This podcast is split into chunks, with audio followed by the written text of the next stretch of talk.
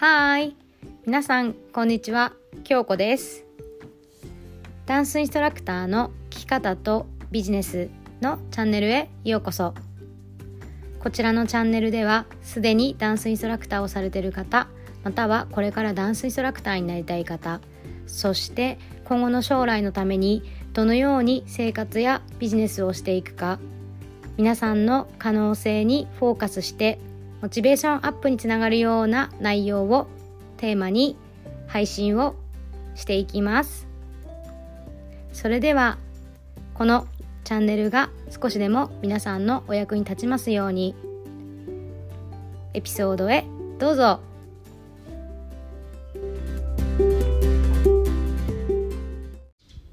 やっほー。日本の皆さんおはようございます。アメリカの皆さんこんばんは。京子です。はい今日もね配信していきたいと思います。今皆さんの方に届いてるか分かりませんが鳥の鳴き声が聞こえます。えっ、とね今ねどこから収録してるかっていうと日本に帰ってきました。でえっ、と前回か前々回前々回かのエピソードの中で、まあ、母親がねアメリカに来るっていうのをお話ししたんですね。で実際、えー来ました。で無事にあの到着して、まあ、そこでもね到着した時から、まあ、w i f i がもうねつながらないわけですよ。国が変わると。W i f i っていうかその携帯がつながらない。で w i f i の使い方をあの教えてくれた人がいてで無事に合流できてまああの一緒にあの2週間ね過ごすことができました。でまあそこでもまあいろいろ一緒に行ったりだとかでもねやっぱね2年前に出た時よりも2歳やっぱり衰えてるんだけどなんだろう実際母親を見てやっぱりなんかこう年取ったなっていうかもちろん年はね取るしでも本当になんかこう時間2年自分にとって2年ってあっという間だったけどなんだろうなこう一緒に過ごしてない2年の中で体ってね本当にあの衰えていくんだなっていうのを目の当たりにしてっていうのはこれ自分にも結局将来的に起こっていくわけじゃないないですか。で、まあ、元気だよ元気だしあの山もね一緒に登ったりとかしてどっかが痛いとかすごい疲れちゃってね起きれないとかっていうこともなかったんだけど体ってね本当にこうなんだろうな私たちのためにあの毎日毎日止まらずね動いてるじゃないですか。だからもう体のケアっていうのをねしっかりしていきながらね2週間ねそう一緒に過ごしていきました。だから元気でね10時間の飛行機もまあ行きと帰りで2回ね乗って無事にうん行くことができて本当に良かったと思います。でいっぱいねあのとにかくねワシントンはね緑が多いんですよ。で日本よりもあのカラッとしていて湿気がないからでね緯度が日本より高いからあの北海道よりよりちょっと上なのね。だからまあ寒い、うん、みたい。でやっぱこっち来て日本ってすごいジメジメねしてるなーっていうのをそう感じて全然やっぱ違うなって。でなんか今日そう話したかったのがなんか久しぶりに電車に乗ったんですよね。でまあアメリカでは電車に乗ってないからあれだけど本当になんか文化の違いっていうか国民性っていうのかな？が改めてあ全然違うね、まあ、人種ももちろん違うんだけど違うなって。電車乗っててもやっぱりみんな携帯ずっと見てるしちょっとね隣に例えば座ってなんだろうな。静かに座るじゃない？みんな。で黙々と自分なんか携帯見たりとかっていうのなんだけどなんか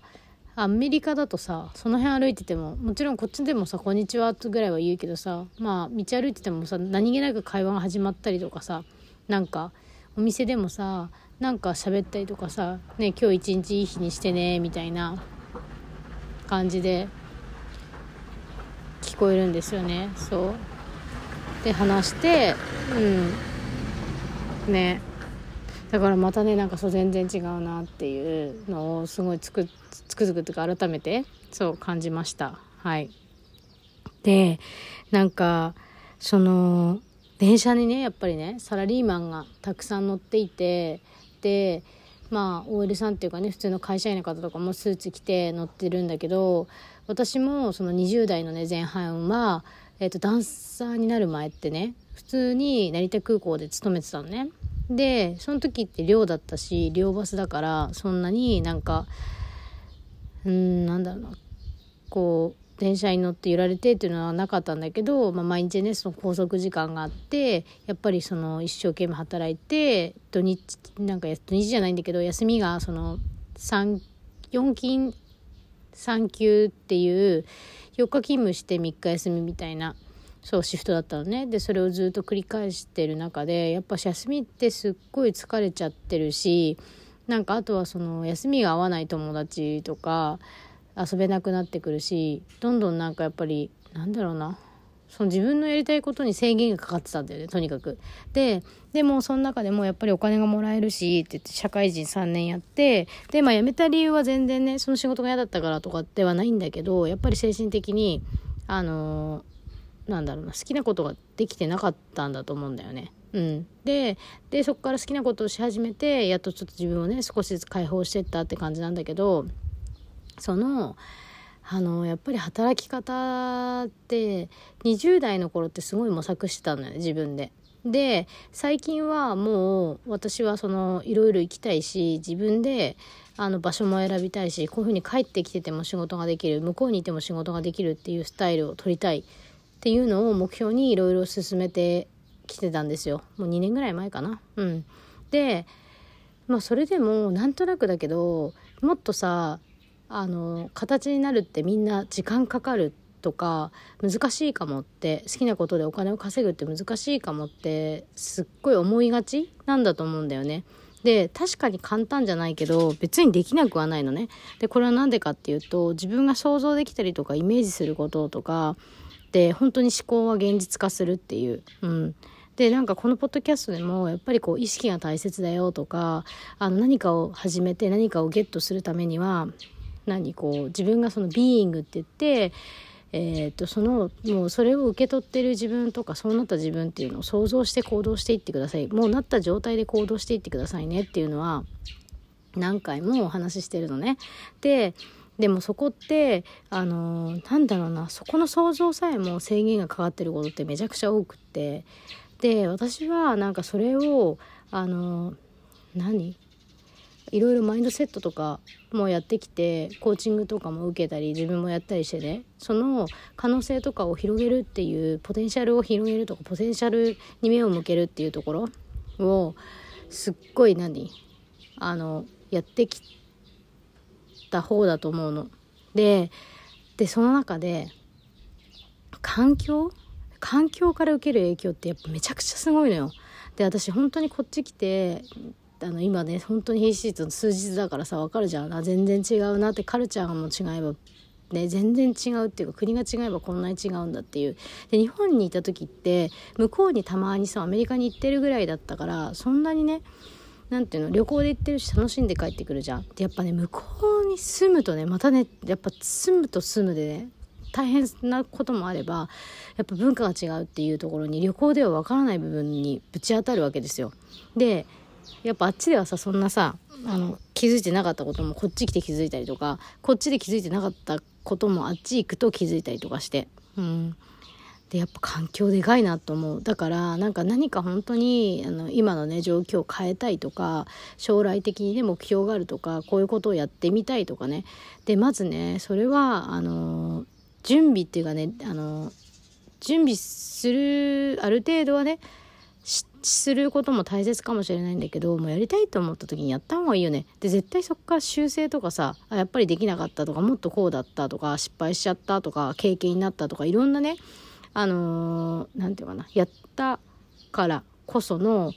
フィーリングとか状況とかが発生すると思うんだけどそれをねいっぱいね味わってあの回数踏んでいくことであのそれはもうなんか経験したことって自分の知恵にしかならないからその環境を変え変えるとか状況を変えれるのって自分次第なのね。本当に。うん、で私もあのつくづくそれは思う。やってきたっていうのもあるけどあのこれからもっとそのできるなって思うこともあったりとか、うん、して。そう。だからもう今日ねまず伝えたかったことは2点でその体ね体をあの本当に自分の体って一つだから大事にね取り扱いしながら、うん、自分のそのこうやっぱね身を置く場所っていうのは本当に環境とかで自分のアイデンティティ持ってるものっていうのが変わったりとか影響を受けて成長していくってそう思ったのでそのねかなんかやっぱりうんなんか自分のことだとよく分かんなくてさやっぱり大丈夫だよって言ってもらえたりだかったりとか誰かに背中をね押してもらったりとかしてほしいなって思うこともたくさんあると思うんだよね。だけど実際は自分が自分のね一番応援団というか背中を押してあげるっていうことがすごく大切だからうん、あの勇気をね振り絞って飛び込むとかちょっと一歩本当に1ミリでもいいから毎日進んでみるとか、うん、あのしてみてください。環境を変える、うん、挑戦する。チャレンジする、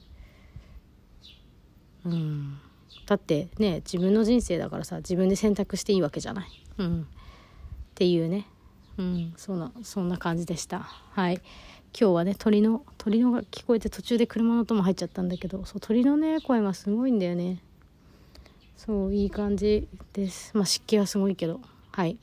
なので、えっと、しばらくはねちょっと日本からの配信になると思います。はい。引き続きあのご視聴いただければと思います。はい。いつもご視聴いただきありがとうございます。それではまた来週。バイ。